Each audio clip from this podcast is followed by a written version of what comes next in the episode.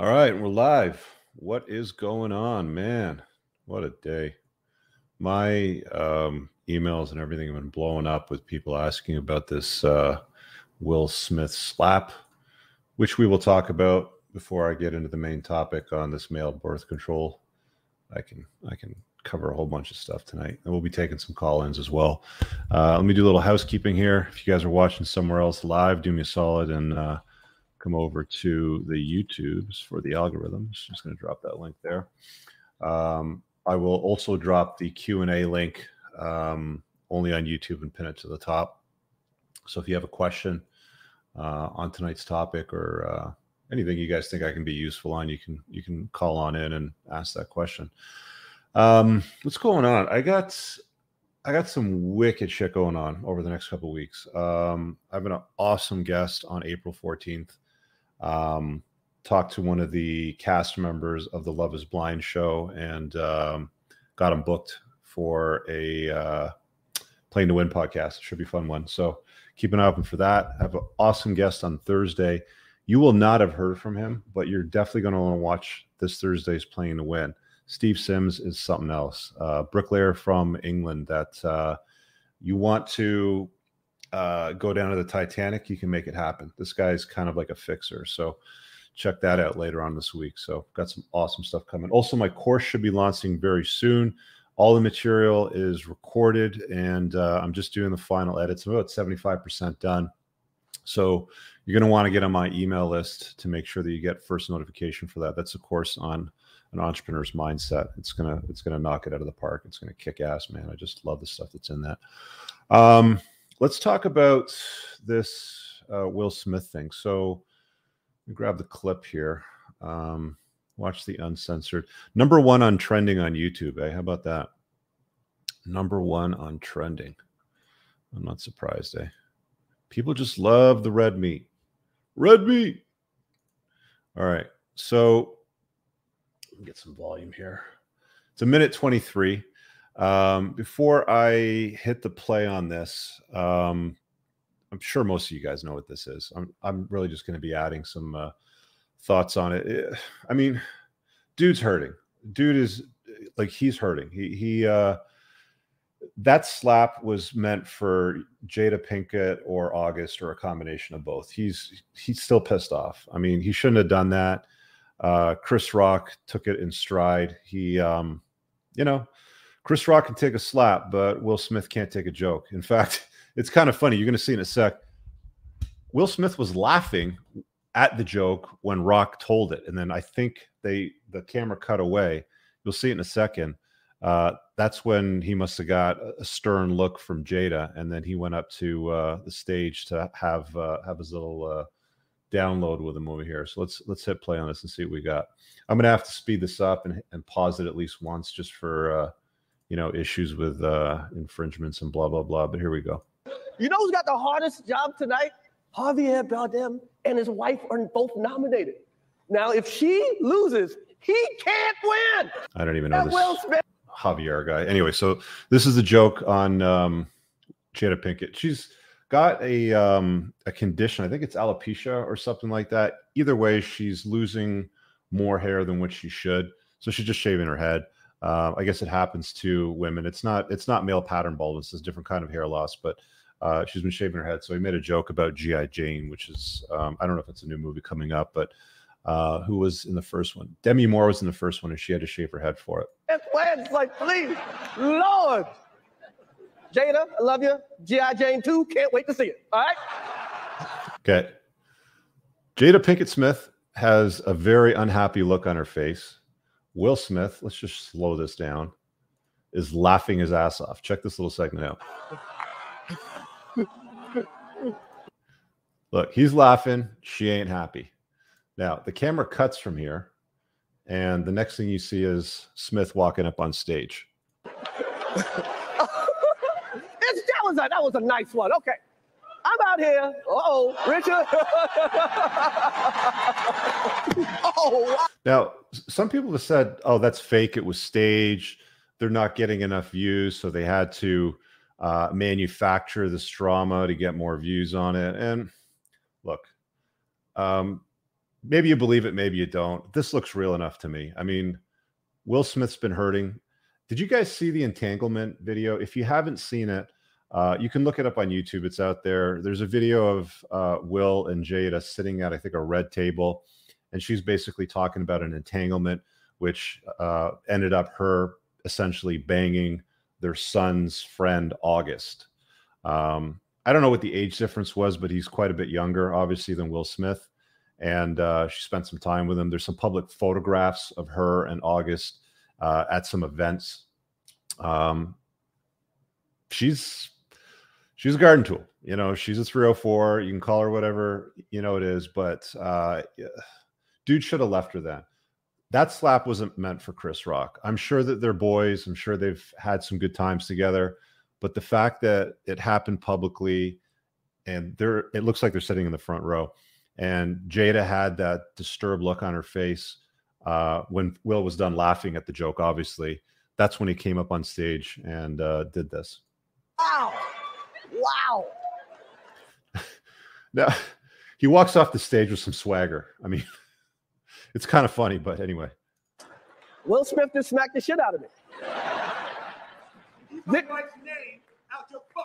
Okay, so now to add insult to injury, not only can Will Smith not keep his cool, but now he starts yelling at Rock across the stage, telling him, well, you can hear it. It's loud enough that the mic picks it up. Wow, dude. Yeah. It was a G.I. Jane joke. Keep my wife's name out your fucking mouth. That's a beta. Dude, like... He plays alpha roles in films and movies, but in real life, dude is as plugged in as they come.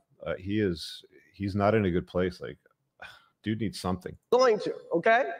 You should have got rid of that woman. Okay. That was a greatest night in the history of television. Okay. Okay.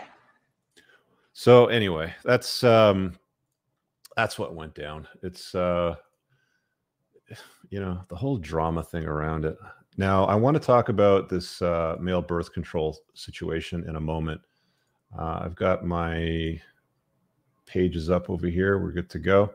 Let's see what's going on here in the chat. Moff saying, yeah, he's so hurt. Here, let me change the banner. That's not popping up where I want it to be. I think we want classic style. There we go. That's better. Okay, so... never split the difference from Chris Voss. How much is gold and how much is blue pill? I'm not sure what that has to do with the cast we're talking about here. Complete B move by Will Smith. Yeah, like I said, that wasn't intended for Chris Rock. That slap was intended for a combination of August and Jada. He can't do it though, so he takes it out on his boy Rock. It's typically what ends up happening, you know. I've seen lots of photographs and videos over the years of Will Smith and Chris Rock hanging out. So it's not like they don't know each other well. They do. It's just if you can't control your emotions, life lesson you got to learn, guys. If you cannot control your emotions in adversarial type of conditions or in environments, especially at something like an Oscars award in front of the entire world, like the world is watching. The world is watching, and he thought it was a good idea to walk up there and bitch slap the shit out of Chris Rock. Dude took it. Anyway, that's what happens when you're hurting, man. Guys do irrational things. Yeah, I mean, hey, Will Smith, you need help? Give me a call, bro. I'll, hook you up. I'll straighten you out. I'll plug your ass from the stupid lies that you believe in life. Why you're still dealing with that woman is beyond me, man. Don't know. All right, let's talk about male birth control, because I didn't want to make the show about slapping. I've seen a lot of stuff that's popped by my way in the last couple of years on male contraception, and it's interesting because there's only really two forms of male contraception for men. We've got condoms and we've got vasectomies, arguably the pull-out method as well. For women, some say there's 30 methods. I've heard a dozen. There's more than 10 for sure. There's way more than 10. Between all the female hormonal contraceptives, the pills, the IUDs, the copper IUD, the hormonal IUD, the sponges, the rings, the female condoms, they've got all these different methods. And now they're talking about throwing these options out there at guys. And at glance, it seems like a great idea. I mean, like, what guy, you know, especially when we talk about in the red flag chapter to be in control of birth and not trust that she's on birth control, because we've seen women forget. We've also seen women lie about being on birth control and guys being on the hook. I mean, we know that when the sperm leaves your nutsack, you have no decision-making capacity whatsoever. Whatever she says goes. And if she says, I need you to pay for the next 20 years for this, you're on the hook, whether you want it or not. So the concept's a great idea. I think a lot of guys would welcome it, given the fact that you only really have three choices right now, all of which aren't particularly great in any regard. You know, I hear a lot of guys will say, oh, just get a vasectomy, this, that, and the other thing. And I've talked to a few of my friends that have had them, and while they won't generally publicly admit that, you know, it feels different, it does. You know, a lot of guys are just like, yeah, it's not the same, but yeah, it's effective. Some say it's reversible. Some say, you know, it doesn't really work out that way. There's also some studies that suggest that vasectomies have some consequences later on down the road, you know, with other health concerns for guys. So yeah, I mean, why wouldn't you want male contraceptive that's safe and effective beyond condoms, vasectomies, or just pulling out? So this is what we have today. We have essentially two pill options and an injection option, which I'm going to share with you. So let's talk about the, I'll save the injection option for last, because that involves injecting into your nutsack, which, I mean, like, you guys tell me in the comments when I get to that, but hormonal for guys versus what's essentially a vitamin A compound, right? Let me throw this up here on the screen. So let's talk, should we talk hormonal first? Let's deal with the hormonal part. So share screen window here. I don't know why these freaking sites have to do this, where they have these giant banners all the time. Let's see if I can zoom in and push it out of the way. It doesn't really work. Anyway, so this is a couple here that participated in the hormonal study, and it's essentially a progestin and testosterone combo. In this case, it was a cream. You can see this nerd over here has this bottle in his hand, and what he had to do for the trial was, I don't know if he squirts it in his hand or if he just squirts it on his chest, but he basically squirted it from his chest across to his shoulder. You have to let it absorb in after the shower, and then you can put on your clothes and proceed with your day. Now, it's not as simple as that. There's some residue that's left on your skin. So apparently you can't actually get intimate unless you have a shower before you do so. Otherwise, the hormones will come off your skin onto hers, and it can absorb into her body. And she's essentially taking the same drugs that you are. So there's some delivery issues with it. It doesn't seem like they do it in pill form, because it's a progestin, which is essentially what women take for birth control, by the way. It's what'll castrate men. And then they have to top it up with testosterone. And anybody that knows anything about testosterone and anabolics knows that if you take a pill that has testosterone in it, it has to pass through your liver, and there's some level of toxicity to your organs, more so to your liver. So you don't want that, especially on a long-term basis. I mean, you can't be taking a pill that's slowly dissolving your liver, right? So they make it in a cream format, it seems, or like a gel format. It's probably compounded. You spread it on your chest and your shoulders, you wait till it absorbs, and that's basically it. The problem with it, though, is it has a 10% response rate that doesn't work out. Reversible. Sounds so simple. Hormonal contraceptive. Where's the bit on his feedback on it? Okay, so for side effects, Ed, who was a participant, says, I do occasionally get hot flashes and night sweats. That doesn't sound like a good thing. And he's gained 7 pounds. That's what you're going to get with progestin. You're going to get a little bloated. You're going to put on some weight, and you're going to have some issues with that. The testosterone is designed to counter that, because it shuts down your body's production, so your nutsack doesn't make sperm, and then the testosterone needs to. It's basically TRT. It's basically testosterone therapy with some significant downsides. As for emotional fragility, Ed is taken to his mood changes like a duck to water. Anyway, so it doesn't seem like it was that great of a deal.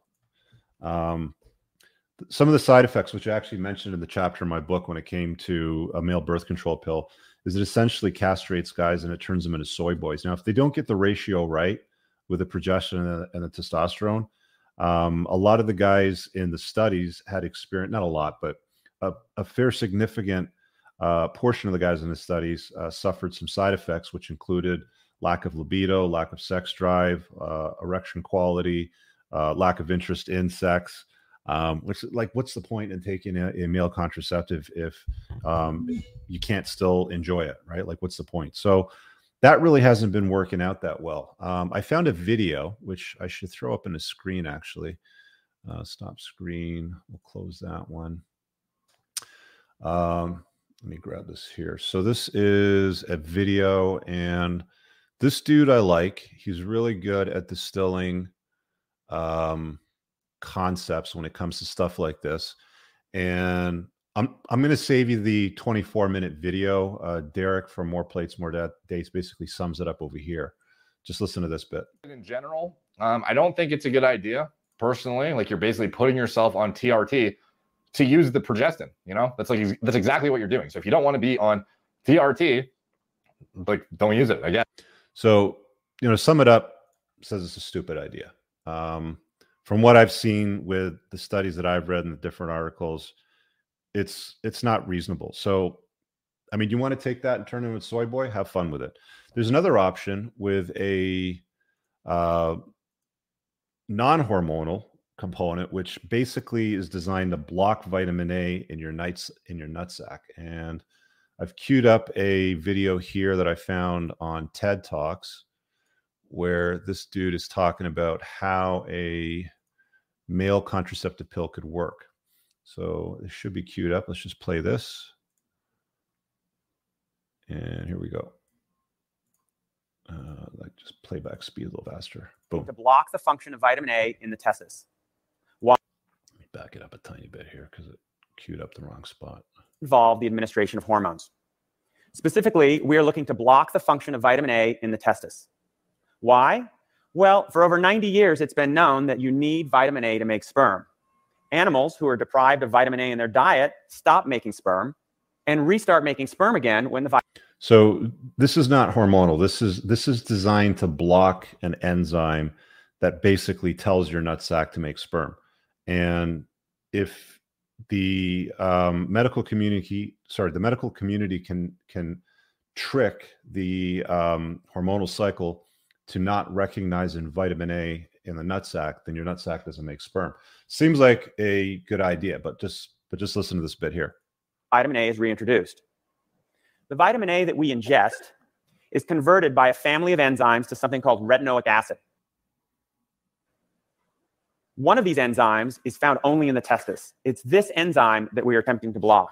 Blockade of this enzyme should deprive the testes of retinoic acid and stop sperm production without affecting vitamin A's functions elsewhere.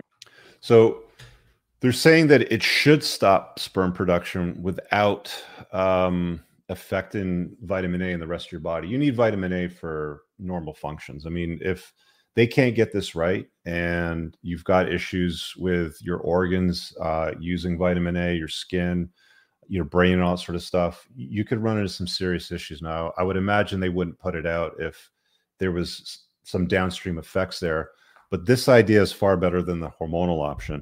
And it looks like, from what I gathered, there was a whole bunch of articles that were put out in the last 3 days talking about studies moving from animals to humans now. So you may have a male non-hormonal birth control pill that you can use in the coming years. The other option, which is just, I don't know who would go for this one. Let me take this out of stream.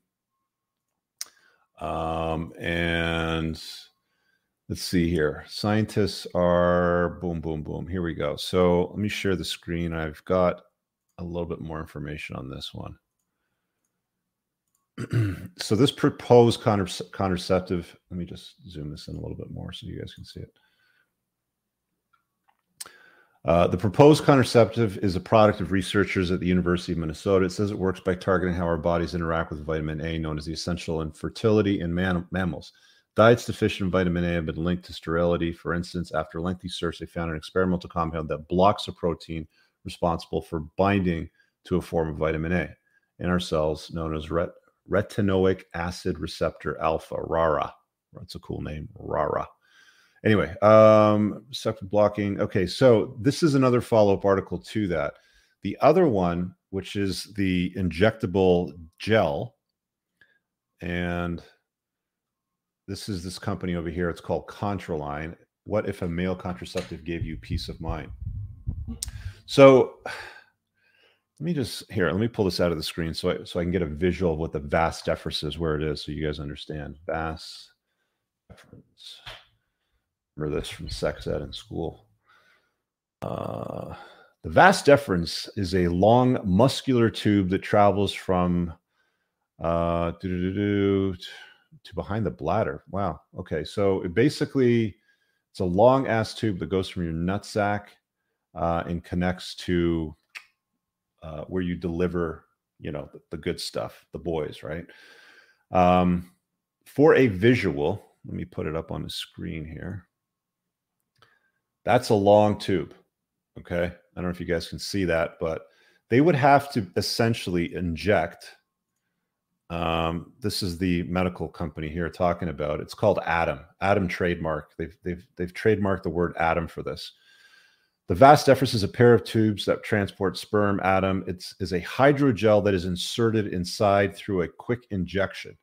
Now, I don't know about you, but I like, you couldn't pay me enough money to go to a doctor. I don't know what the injection frequency would be. 60 days, 90 days, 120 days. I can't see a dam lasting that long. I mean, it's essentially they're damming the tube, right? And they're going to have to put a needle through your nutsack. I mean, I would assume with local anesthetic, but still a needle through your nutsack into a tube to basically clog it up with this Adam gel. Would you guys, there it is right there. So there's a visual representation. So it's effective 99.99 whatever percent at creating a barrier to stop the sperm from reaching where it needs to go. But those are your options, guys. I mean, if you don't want to deal, I mean, this is basically a chemical vasectomy, only temporary, that you have to continue to get injections on. Condoms are pulling out. Those are your options. Women have 10, 20, 30 options. I don't know. They've got a whole bunch more, but those are your options. Would you guys do it? It ain't for me, dude. I'm not going to a doctor to stick a pin in my nutsack every few months. It just doesn't add up. Set it and forget it. Non-hormonal, quick, easy checkup. That is not a quick, easy checkup. You're going to have to go in. They're going to shave your nutsack. You're going to have to local anesthetic, clean it up, inject. You're going to have to deal with icing it. You probably got a day of soreness and pain after that. I can't see that being quick and easy. Set it and forget it for how long? The gel is designed to last at least a year. Wow. You're going to go in there once a year. Okay. Does not affect hormones. Procedure is simple and quick. The gel may be imaged in a monitor with an ultrasound, so should be effective. Okay, so it's a once a year injection. Here's Brad from Boston. Brad says, my wife Lisa has been taking the pill for 12 years and hates it. I've looked for alternative, but nothing appealing exists. I'd like something that's reliable and feels natural. Lisa, 27, also from Boston, says, Brad and I want to start a family, but we're not ready yet. We'd like a temporary solution, but I'm tired of the hormones. I'm excited about the promise of a new male contraceptive. Well, Brad, go on in and get your nutsack gelled up. Anyway, would you guys do it? Ain't for me. Let me grab the join link. You guys can hop in. We'll do some Q&A. Let's set this up. Get this show on the road. Gotta stand up here. Let's do a little poll while I get this join link over here, right? Let's get the join link, invite, copy. So if you guys are watching elsewhere, head on over to YouTube and it'll be pinned up there. And ask a question live. You can also super chat. I can put questions there as well. Pin message. Okay, that's pinned at the top. Let's do a quick little poll too. We can do those live on YouTube. And these are all available on podcast for you guys too. So if you'd like to listen and drive or whatever, you can grab these from Spotify, Apple, Google Podcasts. They're everywhere now. Would you pin your nutsack here for a temporary, basically a temporary vasectomy? Find out what the viewers say. And for those of you guys listening to the replay, I'll just read it out so you don't miss out on anything. Oh, for crying out loud. Copy. There we go. There we go. And ask your community. All right, that poll's live. Again, the link is pinned at the top. You can join and ask a question live on tonight's show. Looks like we got a good hour to take some Q&A stuff. So get in early. When you get in late, you don't get a chance to hop in. That's what everybody does. They always show up late, right at the end where we have like a dozen people waiting to get in and we're full. Health classes in session. Get the rubbers and bananas, kids, says Chris. All right, let's take a minute and pay some bills. Just take a quick look at this 3-minute ad insert, and it just helps me out. Thanks. This episode is brought to you by The Unplugged Alpha Supplement Line, Grondike Soap Company, and Chad's Face Scrub. Brothers, if you're like me and you take what you put in your body seriously, you'll want to use The Unplugged Alpha Supplement Line. An obsession with absorption is what sets this line apart from the others. You want to make sure you absorb as much of the supplements as possible so you don't end up peeing out expensive urine. My supplement line is made in the United States from the highest quality domestic ingredients, and unlike cheap supplements from China and plastic bottles, mine ship in dark glass bottles to keep your supplements fresher, longer, and won't seep endocrine-disrupting plastics into your supplements. Nothing is a hard tablet. Everything is an easily digested, bioavailable capsule. You can filter all products by their various categories, including testosterone support, estrogen metabolism, fat burning, immune health, sleep support, and performance. Visit theunpluggedalpha.com/shop and use the subscribe and save option to get 10% off your supplement orders, or just use coupon code ALPHA10 for 10% off a one-time order to try it out. Men, I use Tactical Soap and God of War beard oil every day. Tactical Soap is a handmade product made in the United States from ingredients you can actually pronounce, not conventional endocrine-lowering toiletry chemicals. Both the soap and beard oils are infused with bioidentical pheromones that are designed by a clinical psychologist and pheromone expert to maximize attractiveness to the opposite sex. Visit coopersoap.com and get 10% off your order today. Gentlemen, my go-to face scrub to keep this manly face clean and clear is Chad's. Again, it's incredibly important to me to only use products with all natural ingredients without nasty chemicals that disrupt male hormone levels or convert to estrogen in your body. And unlike watery scrubs that slip between your fingers, this thick face scrub with black lava sand gives you powerful results in one go. Visit getchads.com and you'll be redirected to the Amazon store. You'll get 10% off when you use coupon code GETCHADS10. You can find all the links I've just mentioned pinned below in the top YouTube comment. If you want to learn more about why I endorse these natural products to my audience, search on my YouTube channel for an episode I did with Dr. Anthony J. titled Playing to Win number 21, How Estrogenics Make You Fat, Sick, and Infertile with Dr. Anthony J. Let's get on with the show.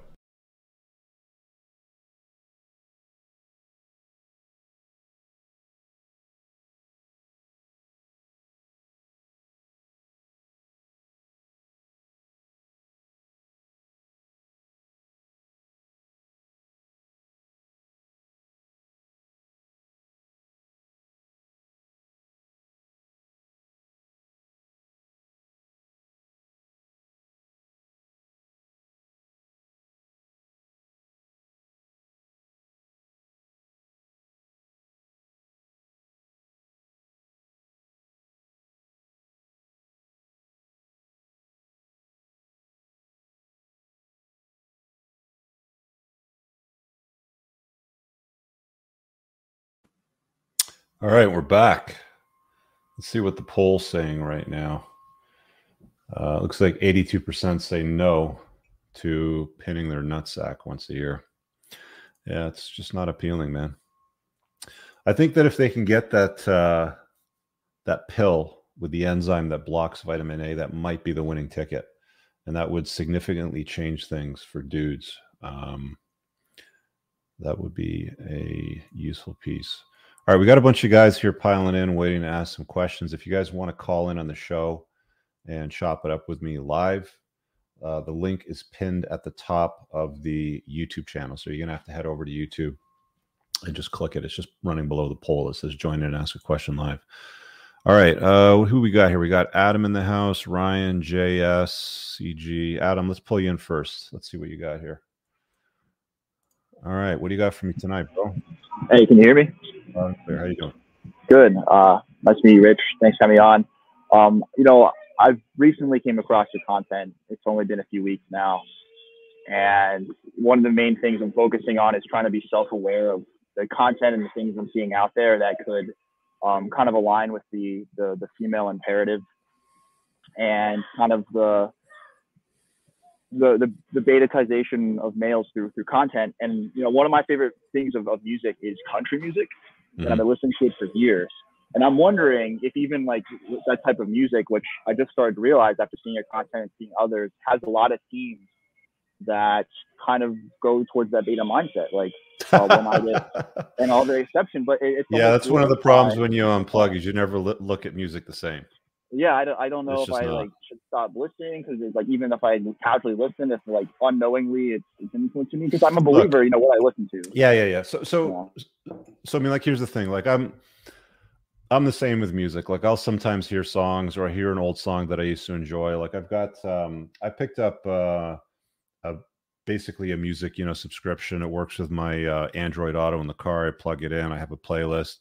And if I go to something like hairband metal or like heavy metal, every single song that ever mentions a woman is all about simping. It's all about being a plugged in beta.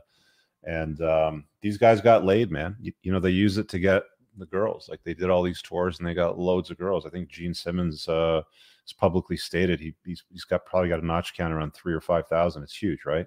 So that's why they did it. But you just have to kind of enjoy the music for what it is. So if it's plugged into, you know, worship her, love her, send her flowers, every rose has a thorn, blah blah blah, and all that sort of stuff. It's like, dude, just enjoy it for what it is. But know that that's what it is. It's like same thing with women, right? A lot of guys just go like full dark mode. It's like, oh, dude, she's never going to love you for who you are. You know, she's just going to monkey branch the next dude. It's like, okay, I understand, you know, the same facts too. If I get lazy, if I don't chase excellence, if I get fat, if I go broke, whatever, the chances are she's going to bounce on me too. So don't do that, right? You know, you have to just understand that. So part of unplugging is just accepting things too. Like you have to come to an acceptance. You see what I'm saying? Okay, so just be self-aware and listen, because it's just been crazy since, you know, going through that content, and I read Rolo's book first before coming onto your channel. That I'm just seeing it all over now, and it's almost like a little bit overwhelming. Because it will be at first, but I mean, you'll get used to it. I mean, you know, you will see the code in the matrix everywhere. It's not just dealing with women. The problem with the Mano Swamp is that's all it focuses on, right? But you can look at finance, cryptocurrency. You can look at life, business, making money. You can look at dealing in sports and business transactions. I can turn on the TV and sit back and be like, all right, I'm going to zone out to like a movie, and I'll turn on something and it's like 10 minutes in, I'm like, this is some bullshit, right? It's like, I'm not going to watch this one. But I mean, sometimes, you know, there's stuff that I want to go enjoy. Like I'll watch the new Top Gun, you know, when it comes out, right? Okay. All right. Makes sense. All right. Thanks. Yeah, and guys, if you want to get into some like music that's like not plugged in beta shit, there's music out there. I mean, you know, I know that people have genres like I like country, or I like metal, or I like rap. It's like explore other music genres and enjoy them, right? Like I listen to everything. Like I'll listen to, like, some days I'll listen to NWA, other days I'm listening to Warrant, next day I'm listening to some Sepultura, you know, maybe Pantera the next day. Depends what I'm what I'm feeling. Just get into what, you know, what is it you dig? R&B, hip hop, trance, you know, EDM type music. Just find something that you like. Steel Panther. Yeah. Kick ass, bro. Right on. Let's see what we got here in a private chat. Who else is in the house? Dealing with free riders, avoiding them, and cutting them off, says Brian. All right. We got a freeloader question. All right. What do you got for me, bro? You got freeloaders in your life? You're muted.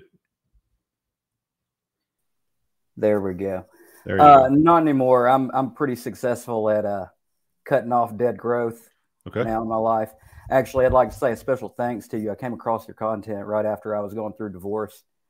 Came out of the hospital for having cancer removed, and that's when, you know, she lost her shit, and oh, excuse my language, she lost it, and I was in Madrid, Spain. I had to call the cops to get out of the house. It was amazing. And she left you when you had cancer? Oh yeah, no, I got out of the hospital the day I got out of the hospital, having it removed from the base of my skull. She started, like, I mean, she was going to try to mess me up physically. You know, I had neck collar on, all this stuff, and it was a bad deal, man. And you talk about how you can get run through the ringer on a divorce. Try doing that stuff in Madrid, Spain, man, and those liberal countries like that. Was she a Spanish lady? Like, she was domestic, or did you bring her from the States? No, no, no, no. I met her when I was in the military in Spain. Oh, okay. All right. So, so you're past that now.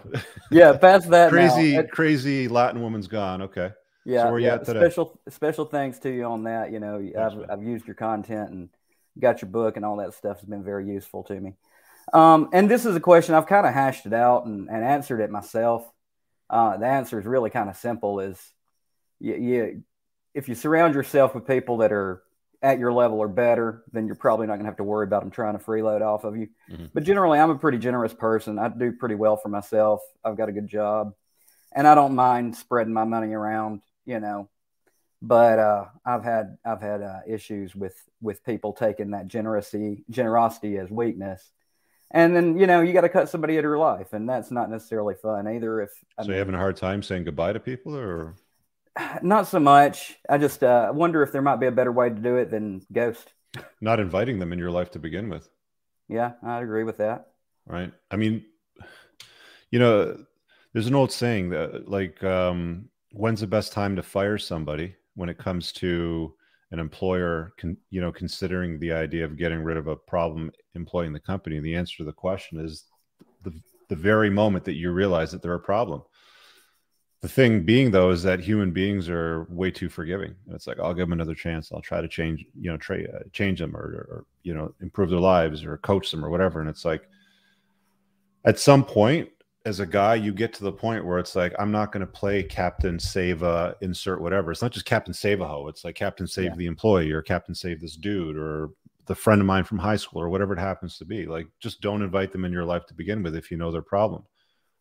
It's hard to do. Right. But you're going to leave people behind as you do it. And you have to be okay with that. Right. I've walked away from groups, people, my entire life. I do it all the fucking time. Right. I mean, if you've watched my channel for the last 7 or 8 years, you've seen me do it at least once. Right. You have to be okay with walking away from shit.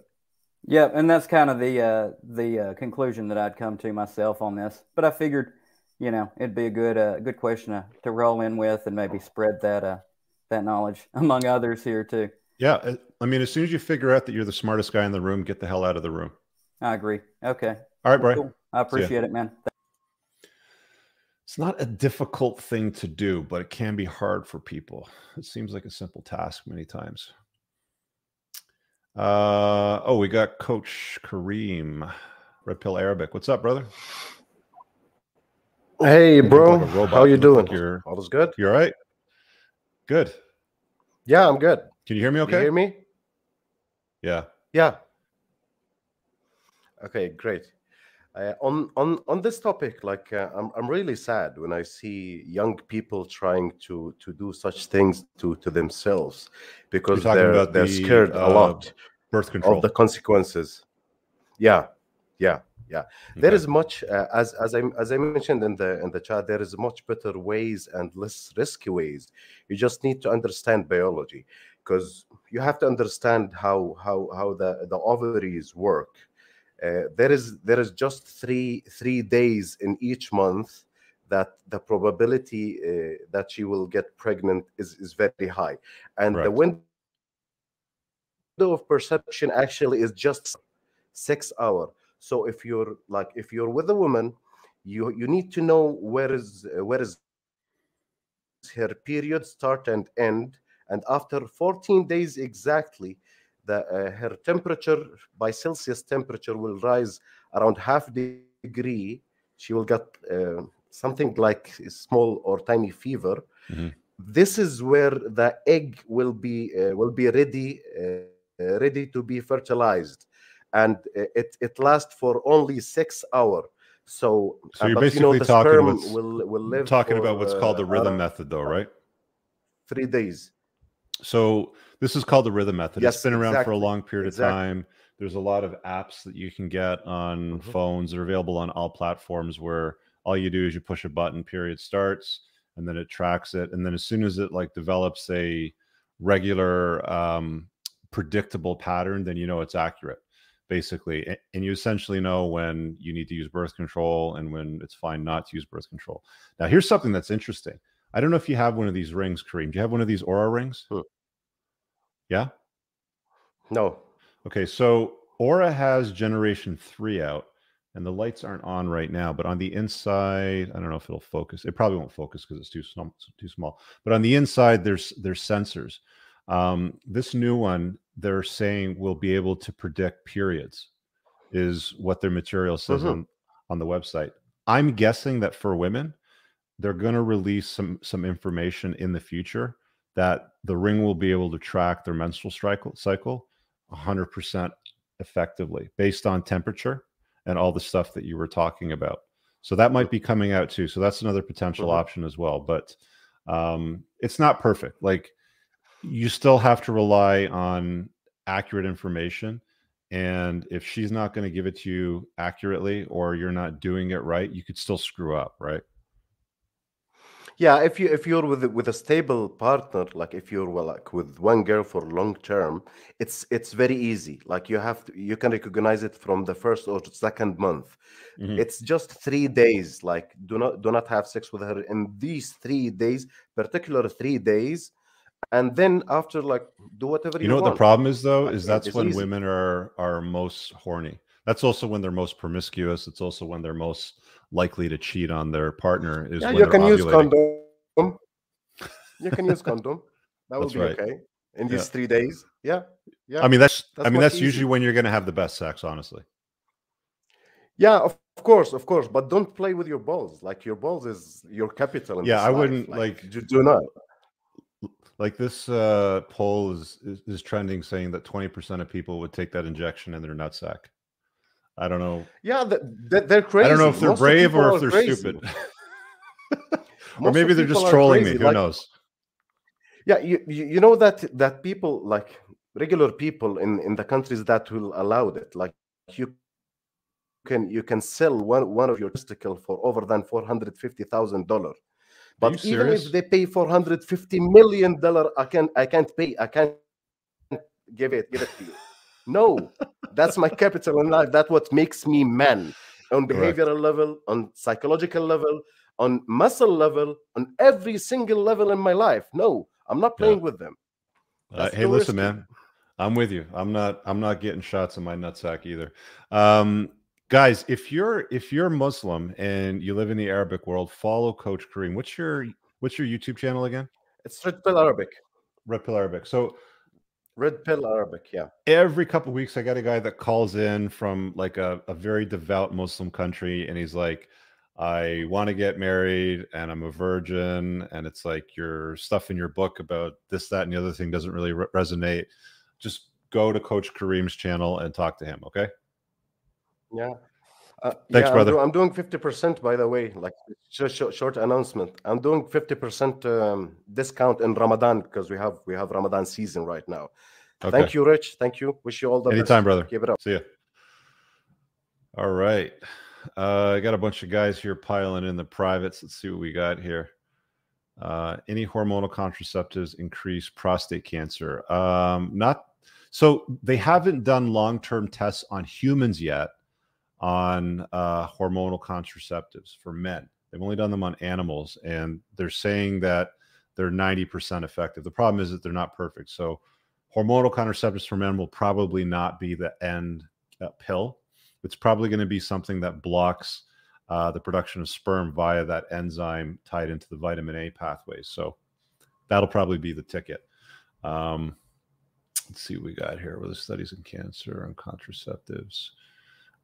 Yeah, there's cancer studies with female contraceptives on women.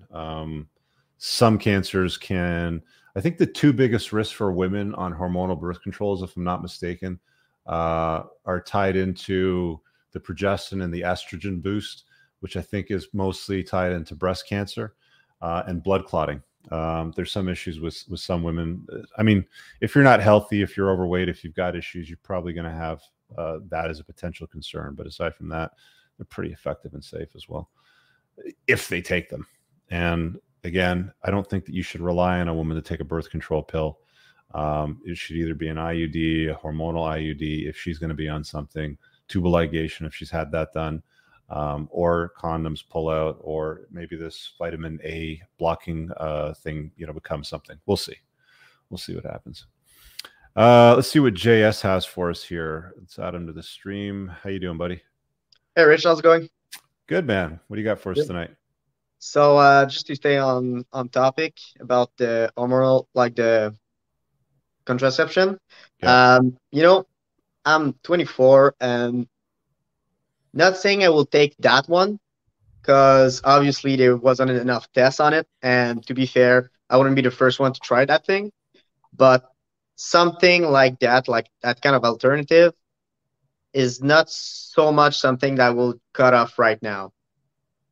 In a way that as a guy that's 24, you know, I got a couple of guy friends that got girls knocked up, that got kids. Mm-hmm. And, you know, I usually always wrap it up.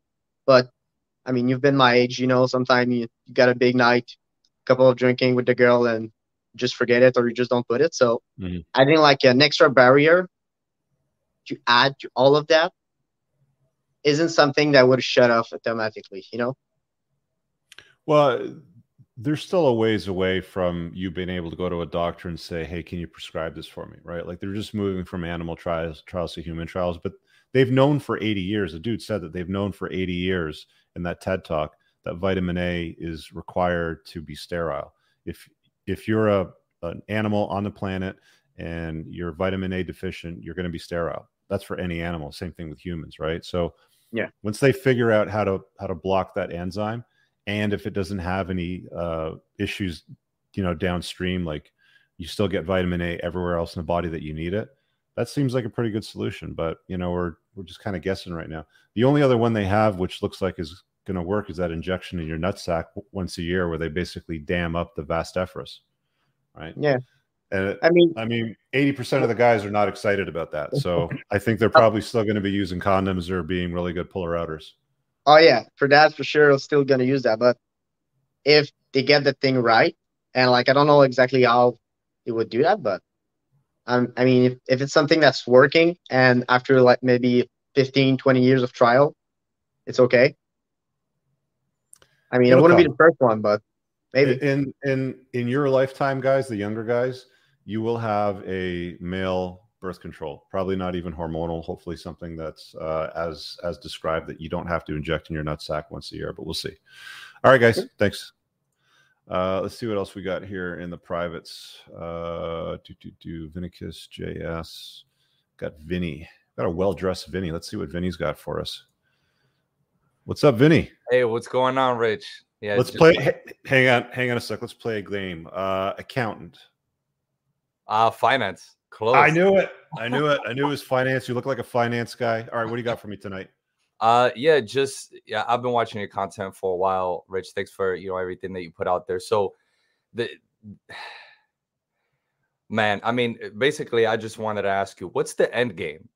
Like who does it benefit? I mean, you talk about it a lot, right? But with this specific topic, who benefits from a male birth control pill? Or you know, some sort of a male contraceptive in this fashion? Like what kind of men are going out there right now saying, hey, we need this right now really badly? Who's asking for this? Because I could see the other side with women that was something asked for beforehand.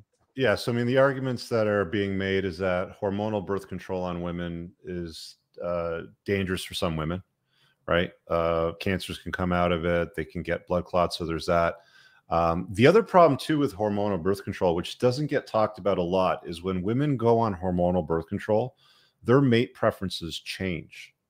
Their mate preferences change basically from an alpha to a beta, right? So if you're with a woman and you met her when she's been on birth control or she had a hormonal IUD or something like that, her mate preference is more for a more humble, accommodating, kinder, you know, like the plugged in beta sort of guy, mm-hmm. right? And if she goes off the birth control while you're still with her, her mate preferences then change more towards the alpha, because that hormonal component changes the way that she's actually expressing attraction to the opposite sex. So there's that part of it too. The main part that I think guys should be concerned with is you can't trust anybody else, because once you ejaculate, all rights you have to any decision-making whatsoever are completely out of your hands. They're all in her hands and the government. They get to make all choices on what happens to your sperm after it leaves your nutsack. So the argument is that if you can then control, like if you can take control of the birth, which is either right now for guys a condom or being a really good puller outer. Okay. So if you can take, you know, control of the birth, and, you know, for obvious reasons, anybody that's had sex before with a condom knows that they're not their preference. They prefer, you know, to raw dog it sort of thing. If they can take a birth control pill that's not hormonal, that stops the production of sperm, that has no downstream side effects, why wouldn't you take it? And then when you want to have kids, then you just stop taking it, you return back to normal, and you bang out a bunch of kids. If it was that simple, right? If it was that simple, but right. Yeah, that's essentially the promise that they're trying to make with the research on this enzyme that's supposed to block vitamin A and the production of sperm in your nutsack.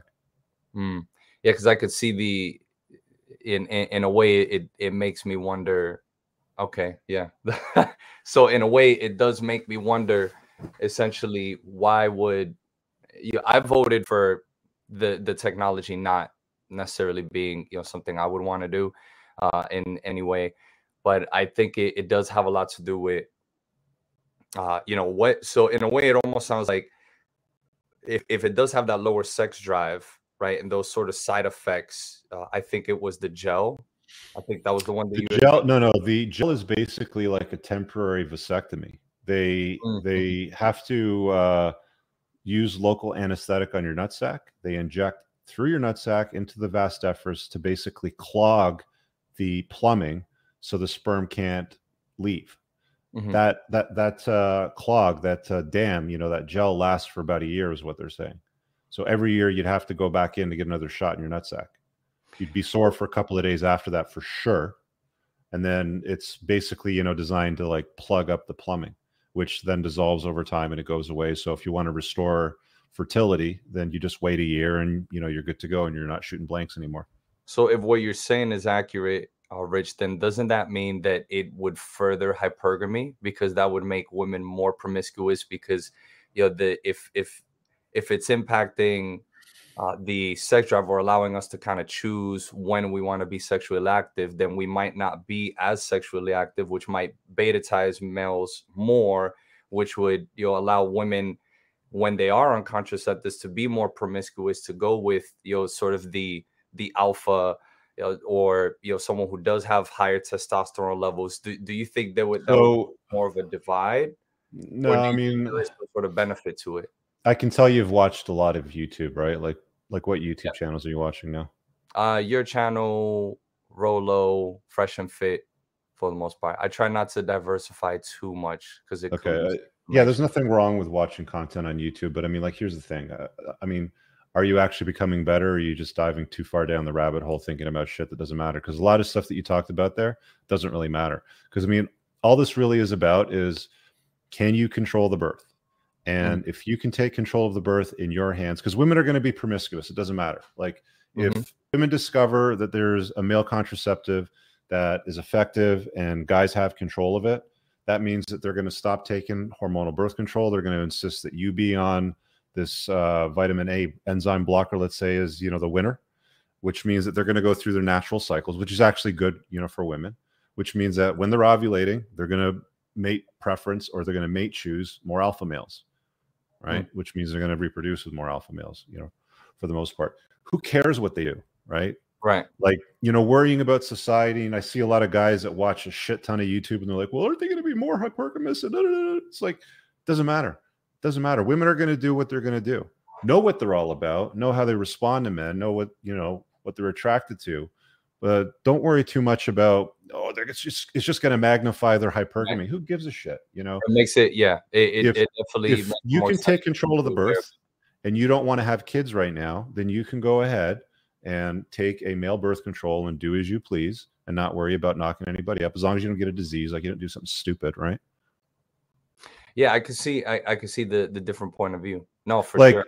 Like this dude here in the chat is making a really good point. He's saying this doesn't stop STIs, and he's absolutely right. So I mean, if you're going to go around, you know, shooting loads everywhere because you're sterile, but then you end up with a bunch of STDs, like, okay, you know, now you've created a whole bunch of new problems, you know, for yourself. So this is something that you should probably use where women are exclusive to you. Right. Yeah, no, that's a great point of view. I appreciate it, Rich. All right, man. See you, brother. All right. Let's see what we got here. We got a bunch of people in a waiting area, and I got a super chat here from Johnny. I want to hear you comment on Will slapping Chris. Just rewind to the start of the show, dude. You missed it. Capia is 1.8 meters tall and 80 kilograms of per muscle. He's also snipped. Capia is not 1.8. That's 180 centimeters, and he's short. I promise you. Let's see what Val's got for us here. Hey, Val, how you doing? Oh, you're muted. Hi. There you go. Mexico.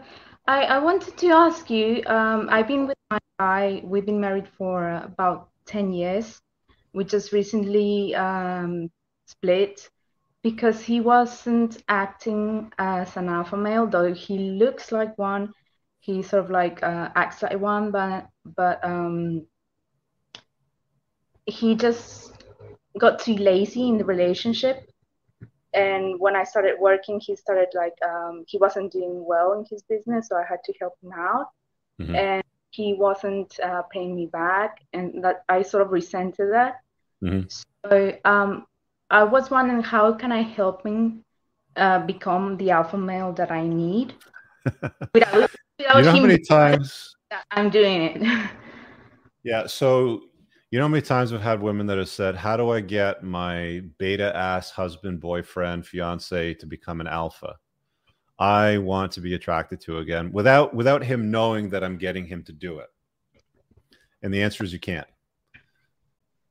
So she simply can't. He's chosen that path, right? I mean, if a guy doesn't want to chase excellence, if he wants to be lazy, if he doesn't want to make money, if he lets himself go, then what are your options? You know, you're going to have a conversation with him and say, look, you know, when we met you know, for example, like I've got standards, right? And if I was with a woman and she put on too much weight, I'd be like, look, when I signed up for this relationship, you're $120. Now you're 160 pounds. I don't like this weight. This is not something that I'm attracted to. That's just my preference. If that's what it is that you want to live life in, then I'm sure there's a guy that likes that. We can just part ways, right?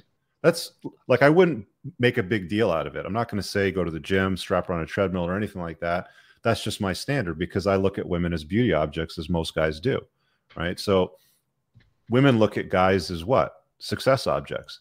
And because they're hypergamous, you don't want to look across and down. It sounds like you're doing better than him right now. You make more money? Well, sometimes, yeah. Yeah. So you're looking across at this guy, right? Sometimes down, sometimes across. And that doesn't satisfy your hypergamy. You want to look across and up at a guy. You want to look at a guy that's successful, that can lead, that's strong, that's virtuous, that's competent, that can solve problems, right? We already have two children together. How old are they? 8 and 4. Okay, so what are you going to do now? You're going to leave him? We already split, but I mean, we're like friends now.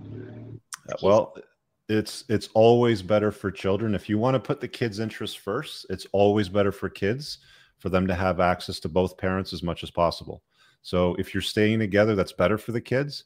If you decide to part ways, It's better for the kids to have access to both parents 50-50. The big mistake that most parents make when they get divorced is one parent's like, I'm more important, so I'm going to have the kids 80-90% of the time, and you can see them on every other weekend, right? And that's the worst thing that you can do for children. So parents out there, if you give a shit about your kids, make sure that you either stay together, raise them, or if you're going to split up, share custody 50-50. That's just the facts of life. So there's no way I can help him get to y'all plan. Well, he's got to want it, right? I mean, like, he's got to want it bad enough. And if he doesn't want it, and if he doesn't want to change, like, you can lead a horse to water, you can't make him drink, right? If he doesn't see a reason to do it, if he doesn't see a reason to stay in the relationship, then he's just going to say, well, what do you want me to do? Like, what does he say when you raise your concerns to him right now? Well, before splitting, we sort of like talked about it for a year almost. Mm. He's also like 16 years my senior. So he had a previous relationship that ended up in divorce. He had a previous... How old are you? I'm 35. And he's 50 then? Yeah. And he's Mexican? We're both Mexican, yeah. And you've got a little bit of an English accent. Did you live in the UK? I started in the UK, yeah. Okay. And where do you live now? In Mexico. And what does Mexican law say for divorce? Well, I mean, it's very ambiguous. I mean, we can share custody if we want. I mean, it's just really up to us, because there's this like friendly divorce that you can do. Yeah. So why is he getting lazy? Like, why is he just not that guy anymore?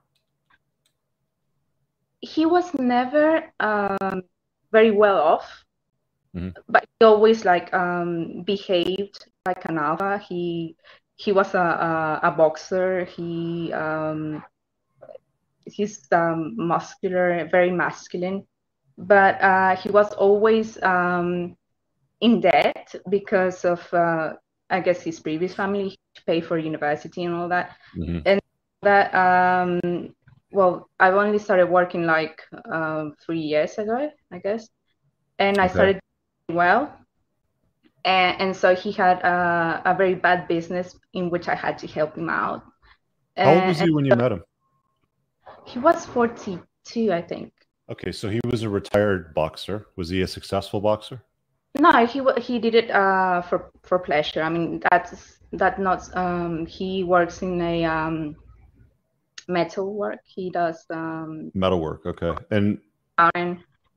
Has like, I mean, like, the thing that happens to guys as they get older, over 40, is they go through andropause and their testosterone levels drop. Like, is he getting fat? Is he getting lazy? Lack of drive, lack of motivation, not interested in sex? He did say that he had cancer before. He said, hey, I had a previous marriage. I had cancer. I nearly died. I lived through all this. I just want to live for myself. And so, okay, I see what you're saying. Well, I mean, like, here's the thing. Like, what does he say when you talk about the kids? Well, is he just saying take them and do whatever you want, or is he interested in being a parent, or where's his head at? No, he's not. He's not really involved. I mean, not really involved. Usually, he would just like laying at home watching telly, and so it's not fun. So he's become lazy. Did he go through the betatization process? Did you read my book, by the way? I've only come across with you a few weeks ago. Okay, so I talk about, so it could be a couple of things. So I talk about the betatization process, which is essentially men making continuous concessions to women. And this is going to be hard for you to understand because women don't even know that they do it, right? Like, it starts with something like you move in together and then you start changing his habits and his behaviors. Don't brush your teeth over there. Brush it in the bathroom on the tile. It's going to get on the carpet. Put your white socks in the white hamper. Put your black socks in the black hamper. You can't eat like this. You can't drink like this. You have to do that and the other thing. This is an alpha because he does all that kind of like manly stuff. Like, so he does whatever he wants still. Yeah. Still. Drinks a lot. Goes out with friends a lot. And But he's not interested in being a father. He's not interested in being married to you. He's not interested in intimacy. He's not interested in sex with you. He's interested in intimacy. I mean, we never had a problem with sex. just like recently, maybe like 2-3 years ago, he started like not too much making an effort. It could be low T. It could be low T for him, right? I mean, like, testosterone is the male hormone that drives motivation, desire, success, risk taking, all that stuff. He did have a vasectomy. Okay, well, a vasectomy is not going to change his testosterone levels. It just stops sperm from leaving the nutsack, right? His testicles will still make testosterone. The thing is, though, as guys get older, the levels drop. And if he's deficient, a lot of the stuff that you're talking about are symptoms from the deficiency. So he might want to talk to a doctor about, you know, checking his hormone panel, his cholesterol panel, everything, to see if there's something wrong with the way that he's living his life, his lifestyle choices that are making him lazy, slow, fat, you know, not interested in being a parent, not interested in being part of any of this right now, and just kind of like watching TV. That's what a lot of guys do when they get older. They'll come home, pop open the beer, hand down the pants, sit back, open up a bag of chips. It falls all over their shirt. You know, they make a mess and they just sit there all night, right? And, you know, that lack of motivation can be any number of things. But for a lot of guys, it just happens to be low T, right? And you're lucky because you're in Mexico. So testosterone is very cheap down there, right? Like, you can go to a pharmacy, get it over the counter. It's peanuts. You don't even need a prescription. Okay. So have him look into his blood work. But again, it's a very difficult conversation for you to say, hey, I want to be in a relationship with you, but you're not the kind of guy that I want to be with. And you're not happy. I'm not happy. Right. The only ones that are going to suffer here is the 4- and 8-year-old, because they're not going to have a proper parental unit raising them correctly. And that's why a lot of the world is fucked today, is because, you know, there's a lot of kids that are raised in a single parent household, and they miss generally the masculine energy from their upbringing. It feels like it. It feels like it. Yeah. So that's potentially it. Right. So, I mean, like, you can have the conversation with him, but is he going to do anything about it? You know, is the thing. Is he actually motivated? Right. Because a lot of guys, when you have this conversation, they're just like, oh, stop nagging me again, woman. I don't want to hear it. Right. But it's going to be difficult for you, Val, because you're how old now? You're 34, you said? 35. You're 35. You've got 2 small children. And what are you going to do? You're going to try to find somebody to go and replace them? Yes. And that's what I thought I could do. But then I came across with your channel, and I thought it might be a bit more difficult than I thought. So I might as well just try to fix this first. Well, if you can fix it, that would be best for the kids, probably, for sure. It's more than likely going to be better for you too, because a lot of women think that the grass is greener on the other side of the fence, and they go out on the dating market in their mid-30s with a couple of small children in tow, and they realize guys don't want anything to do with them. I mean, high-value alpha men don't want anything to do with a single mom with 2 kids in tow from a prior relationship. They just don't, because they have better options. They can date younger women without kids. Make sense? Good. Not the answer you want. Sorry, say that again. You broke up on my end. I couldn't hear you. Yeah. Should I just buy testosterone for him then? No, he's got to want to do it. Well, you just can't buy it and ask him to start injecting this stuff. Like, he has to get proper blood work done. So I don't know. Maybe there's like a video you can find on YouTube or something that you can send him, like, you know, male testosterone therapy, hormone therapy, and just be like, hey, you know, or I was talking to my girlfriend, and her husband was dealing with these symptoms, and he had his blood work check. And like, have you had your blood work check? You know, there could be something wrong with you. I love the kids. I know you love the kids. I want to do what's right for the kids, but we can't live like this. You know, like, have a conversation with the dude, right? Okay. Well, thank you. All right. All right, Val, see ya. That's a tough one, man. Because again, I mean, like, you know, you can lead a horse to water, but you can't make him drink. Like, what are you going to do? Drink this water. Roar. Take this needle in your ass. You can't. You know, the dude's got to want it, man. He's got to want to be better. And some guys, they just don't want it, man. They just, you know, they're just like, fuck it, I'm done. I mean, it's one of the things that she mentioned. He just, you know, wants to live his life for himself. All right, let's see what we got here with Ryan. Ryan in the house. What's up, buddy? You're muted, by the way. Can you hear me? Yeah, you're good. What's shaking? Not a whole lot, man. Thanks.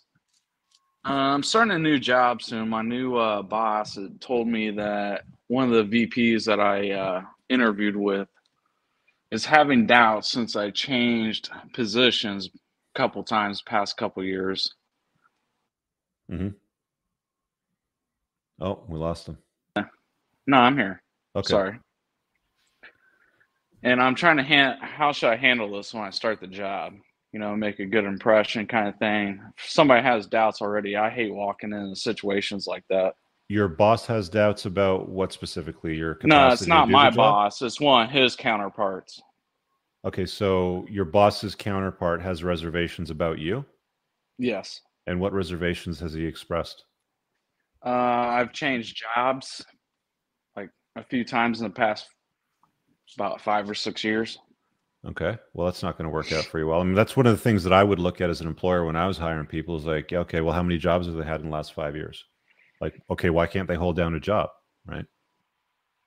For me, I was doing contract positions and stuff like that, you know. Got it. But I mean, like, you know, from my position, the best employees that I've always hired, and anybody that's been an employer for a period of time that's done this knows that you want to poach somebody that's been a long-term employee somewhere. So if I could choose between Ryan, the guy that's had, let's just say 6 jobs in 5 years, and Kevin, who's had 1 job in 5 years, and he's currently employed, and you're not working right now, you're between jobs, I'm picking Kevin all day long if the skill set's the same, right? Just because I want somebody that's going to stick around. So there's nothing that you can do about that. He probably recognized that. So what are the other reservations that he's got? That's really about it, honestly. That's the only thing. So I mean, you just have to show him that you're a better guy, you know, that you're willing to do what it takes to make it happen. Express that to him. I mean, I can tell when somebody's not interested in working for me. I can tell. Like if I'm sitting across the table and they're just like, "Yeah, I'm here for the job," and they're lackadaisical about it, and they just want to get a paycheck, just get a job, and that's it. I'm gonna choose the guy that's like, "Give me a chance," right? Like, look, I know that this doesn't look good on my resume. I'm a solid worker. I know everything about you. I'm a big fan. It's like, okay, I want to talk to that guy, right? So express strong interest in him.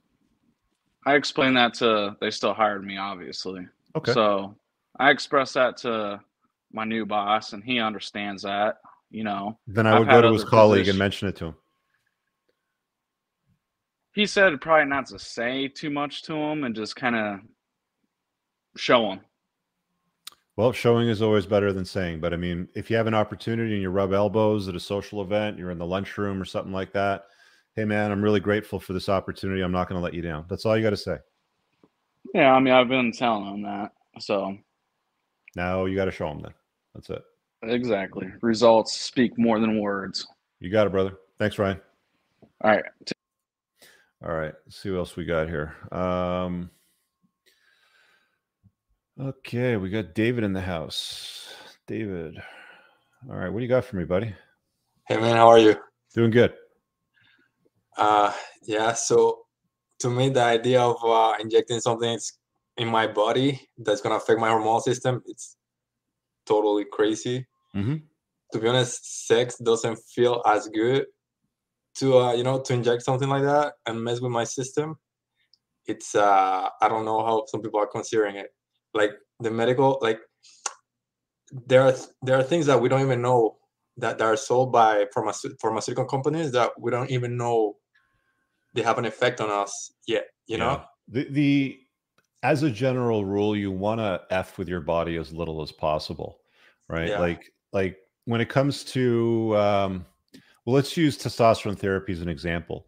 A lot of these clinics in North America have this cookie cutter model. It's like, prescribe 200 milligrams of testosterone cypionate, give them a aromatase inhibitor at this frequency every 3 days at this level, and then bring them back in 6 months, we'll test his blood. And it's like, you probably don't need the AI, right? The AI is just another chemical that you're introducing your body that the human body can generally just like normalize the levels of testosterone and estrogen and just sort of make it work if you let it. But And then they'll come at you with other stuff like DHEA and pregnenolone and progesterone and all this other stuff. And it's like, you want as little stuff as possible going in your body. That's hormonal, especially, right? Yeah. And the body is so complex, you know, there are things that we don't know about our body yet, you know? As long as you feed it right, you rest it, and you train it properly, you don't sit around in a sedentary life, your body's very, very good at taking care of itself. Yeah. So did you have a question, or was this just sort of like an idea that you wanted to toss back? No, I just wanted to share my idea. And I did want to say, though, that thank you for your content. You're welcome. I've been going out with this girl, and she's been amazing.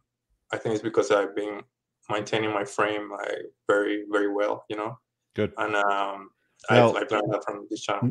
Now, the thing about long-term when it comes to dealing with women is it's going to be harder than just spinning plates, okay? I might just do like a dedicated show on this, but it's like a lot of guys can get good at dating women, the cream rises to the top, and then they get into a long-term relationship, and then they don't know what they're in for. Right. It's like dealing with one woman on a long-term basis in a relationship is going to be more work. It's going to be more risk. And generally speaking, the reward's lower because you don't have as much variety as you did before. So the point that I wanted to make is you can't relax. Okay. If anything, you're probably going to have to game a little bit more. Yeah, I don't, honestly, I don't have any other plates. But I do notice that she has a burning desire for me, and also like I got to a point where we got to a deal where she's exclusive to me, but I don't have to be exclusive to her. Yeah. But because of COVID, it's very hard to meet people, mm-hmm. especially I don't go out much, and Tinder, it's hard to find good girls on Tinder, I find. You know? Well, it's a hookup app. I mean, what are you going to get? Yeah. Now, just make sure that you're paying attention to what's going on, because again, the betatization process is real, and mm-hmm. you don't notice it. It's a very slow process, and it comes with one concession at a time. So just make sure you got the frame part right. I did a video, I think back in December, on the 7 spokes in the wheel. You know, when it comes to a high value guy. I talk about frame and being captivating and all the other stuff outside of just the standard basic shit that you normally hear like elsewhere, like looks, money, status, and that sort of stuff. Go check out that video. It's from, I think, last 2 weeks of December. What's the name of it again? It's on the Unplugged Alpha series. So just kind of go back a few months and you'll see it. It's called The 7 Spokes of a High Value Man or something like that. Okay. Yeah. All right. And I just want to say also that I'm considering joining your community. I have some questions about business, and I would like... Where do you live? I'm in Montreal now.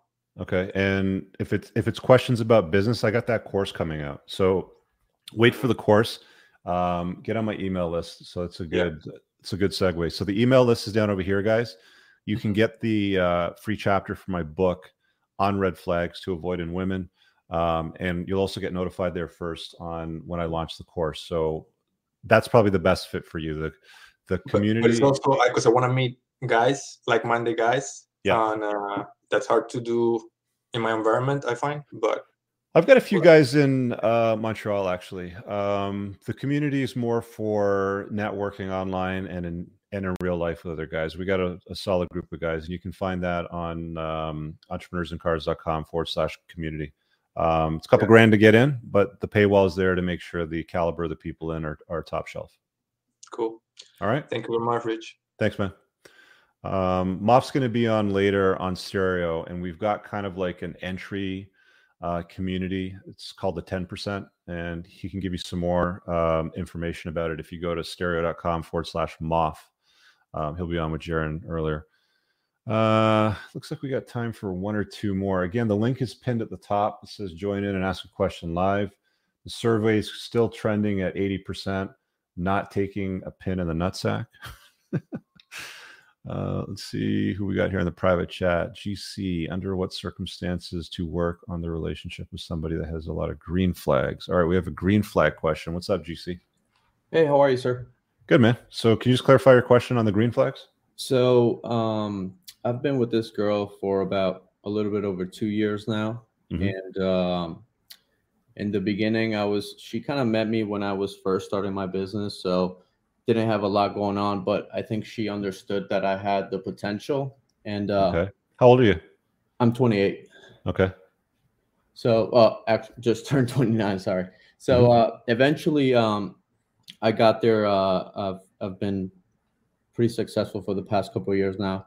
And I started kind of getting into the whole red pill stuff and understanding more about kind of getting on frame and all these things. And she's kind of there, but there are times where she kind of pushes back a little bit. Mm-hmm. And I try to wonder sometimes at what point is it worth to just let go and move on?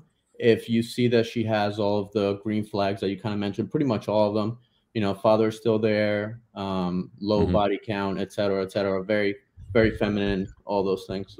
Okay. So I'm not sure I understand what the challenge is. So sorry, she's pushing you in what area, right? Like she's trying to make you better. She's trying to support you. She's trying to get you to be more successful. Like what is the push for?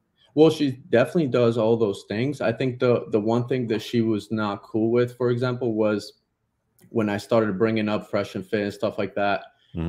She was completely against the fact that men are allowed to be with multiple women and women are not, just because of the sense of like women tend to kind of fall in love with men versus, you know, men are we just you know, we just want to have sex, for lack of a better word. Yeah. You know, where do you live?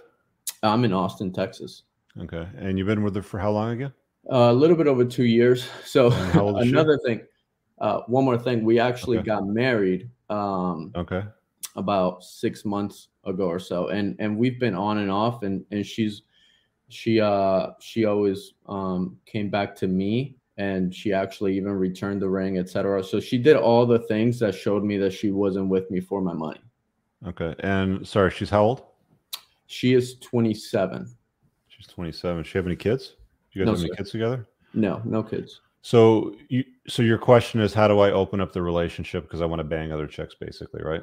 Well, that would be one question. And then another would be, you know, at what point do I say, because I know obviously the one-itis and all those things come into place, but also understanding, you know, when you actually do have a good woman and there are some things that maybe you may need to give a little bit of wiggle room on. Lofts in the comedy says LMAO. Yeah, bringing up Fresh and Fit women. Yeah, great idea, dude. Idea. So you know how I say guys like to complicate their life and justify why. Yeah. Right. Like women don't want to know how the game works. They just want to know that you're playing it and that they're participating in it. Okay. They don't want to know all the moving parts. It's like, are you a car guy? Not necessarily. I mean, I have a Alfa Romeo quadrifoglio that I've had for a while, and girls. Oh, dude, you're a car guy. Anybody with an Alfa is a car guy. Okay, so let me break it down for you. A internal combustion engine is basically an air pump. There's valves, there's springs, there's camshafts, there's pistons, there's piston rings, there's tie rods. There's all these moving parts that work, you know, collectively to basically suck in air on one part, blow it up in the engine, and spit it out the back end at the tailpipe. You have that conversation with a woman, her eyes glaze over. Yeah. Okay. You talk to a guy, they're like, "Yep, I know exactly what you're talking about." You don't talk to women about red pill stuff. It just doesn't work. Look, I've done it. We've all done it. A lot of guys in the chat, I'm like, "Yeah, I've done it." They don't fucking listen. You know, they don't want to hear it. They don't want to know how things work. They just want to participate in the game. So, I mean, like the thing about dating other women when you want her to be exclusive to you, because I mean, obviously you don't want to poison the well because you're not a cuck, right? You're not like Will Smith who lets his son's friend August bang your wife, and then you get pissed off and have to go slap some guy on the stage. If you guys missed that part, go back to the start. You're not that guy, right? So you want her to be exclusive to you, but you want to exercise your options. You've watched some other channels that make a big deal about it. Here's the thing though, dude. Some women just don't go for it. They just won't. I would say about a third of women will just not have it. A third of women are totally fine with it. And then the other third are probably persuadable, right? So you got to figure out which category she falls in. I've seen a lot of guys pull this off that, you know, they'll just say, look, I love you. I don't want the relationship to change. I think you're great. I want to have children with you. I want to raise a family, but I need some strange from time to time. So I'm not going to embarrass you. I'm not going to bring I'm not going to do dates. There's going to be no woman showing up in the front door with a baby that's mine. I'm not going to go to a restaurant where your friends and family go and they're going to take a picture and say, oh, look, I see GC over here with this girl. What's he doing? Sort of thing to ruin your day. I'm not going to do any of those things. It's going to be very quiet. It's going to be no risk, to your health. I'm just going to have some fun from time to time. Some of those women are cool with that. Some of them are just going to be like, I'm not having it. Right. And if she's not having it and you want to have it, you have a choice to make. You can either choose monogamy or you can choose to be non-monogamous and go outside the relationship. In some cases, you might have to leave the marriage. In some cases, you just might have to cheat and see if her love is real for you. Sure. Do you think at that point, do you think that's possible for somebody? Do you think it's just because of my age that I'm so young and obviously I'm just like trying to fuck, pretty much anything? No, dude, like any guy walking the earth, it doesn't matter if he's 28, 38, 48, 58, if he's healthy and he sees a hot chick, the same thought that's going through your mind is going through his mind. Sure. Right. Great. Thank you, sir.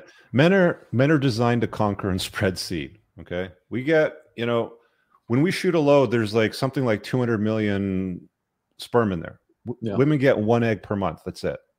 Men and women are very different. And you're never, ever going to convince a woman that doesn't think otherwise to think otherwise. They just don't. They're just totally plugged in, conditioned by society to think that cheating is bad. And even if you say to them, well, your other boyfriend's cheated on you, right? Well, yeah. Well, like, what are you going to do? You're going to leave me and go find some other guys that can do the exact same thing to you? Like, are you stupid? They'll be like, yes, that's exactly what I'm going to do. Right. So sure is what it is. Right. You got to figure out where she's at exactly, if that's what it is that you want to do. Yeah. All right. All right, buddy. See you, man. All right. We got Buzz. Is that Buzz Lightyear?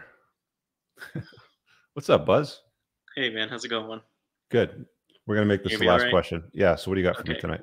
Sweet. I have a question for you about maybe what's the best way to go about meeting a girl for a long-term relationship? And by that, I mean, I can go about it online or I can do it in person.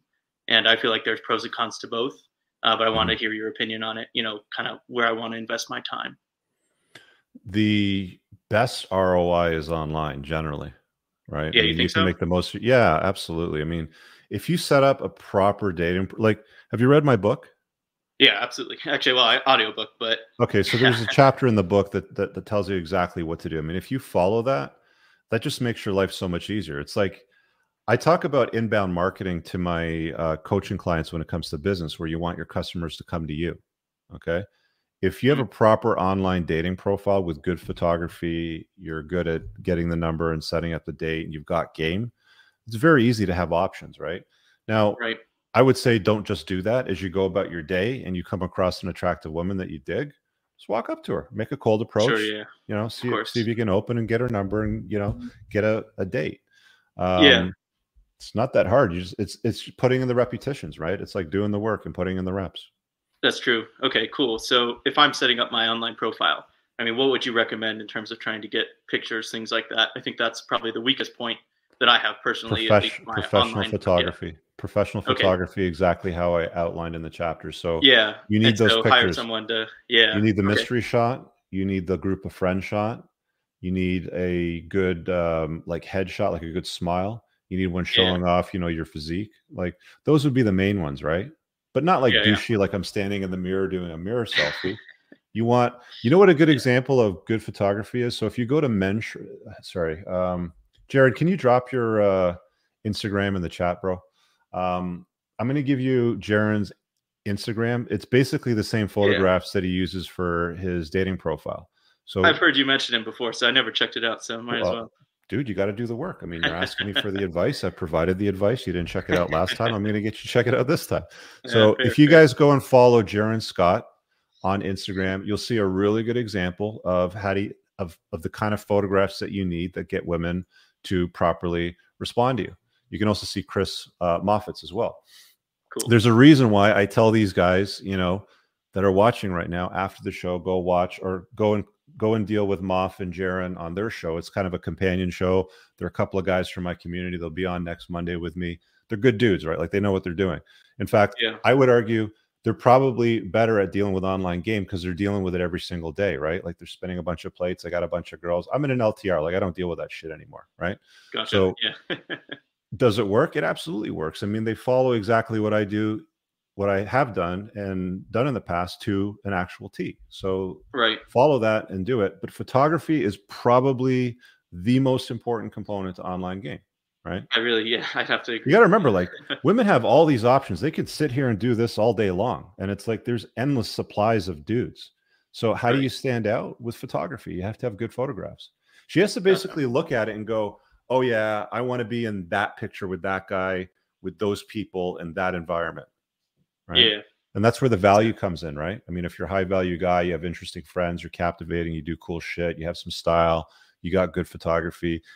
She's going to be doing this and she's going to be like, oh, there's Buzz Lightyear. I'm going to swipe right on that guy. Hell yeah. Cool, man. And then, so how would I check out their thing afterwards? Like, where is it on YouTube or? Stereo is the app. So if you just get the Stereo app and you search for Moff, M-O-F-F, they're on right after my show and they do some call-in stuff too. Okay. Cool, man. I'll check it out. All right. Thanks a lot. Thanks. All right. We're almost done here. Who does this?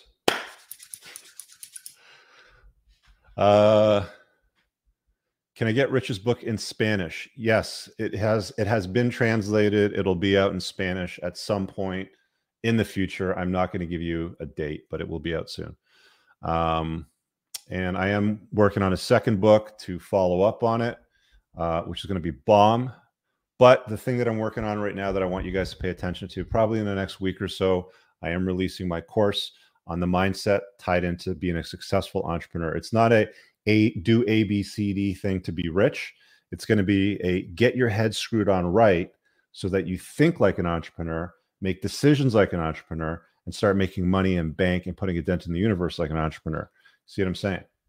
Take a look at it. Get on the email list. You'll be notified there first. You'll get the early bird special. I'll probably offer like a 25% discount, and then it'll be offered at the full rate to the public. So if you're on the email list or on my community, you get in there early. That's it for tonight's show. Later on this week, Thursday, I've got a Playing to Win with Steve Sims, as I mentioned before. You're not going to want to miss that. I know you don't know his name, but again, he's just an average dude that was a bricklayer from the UK who could literally, if I were to call him, say, I want to go down and see the Titanic, he could make it happen. He can do cool shit. So you're going to want to check out that episode. He's a super smart guy, deserves way more views than what he gets. Should be a great conversation. And I got a bunch of other stuff that needs to come out this week that I got to publish. If you haven't checked out my clips channel, check it out. That's it. We'll just wrap it up on that note. I'll see you guys next time. Peace out.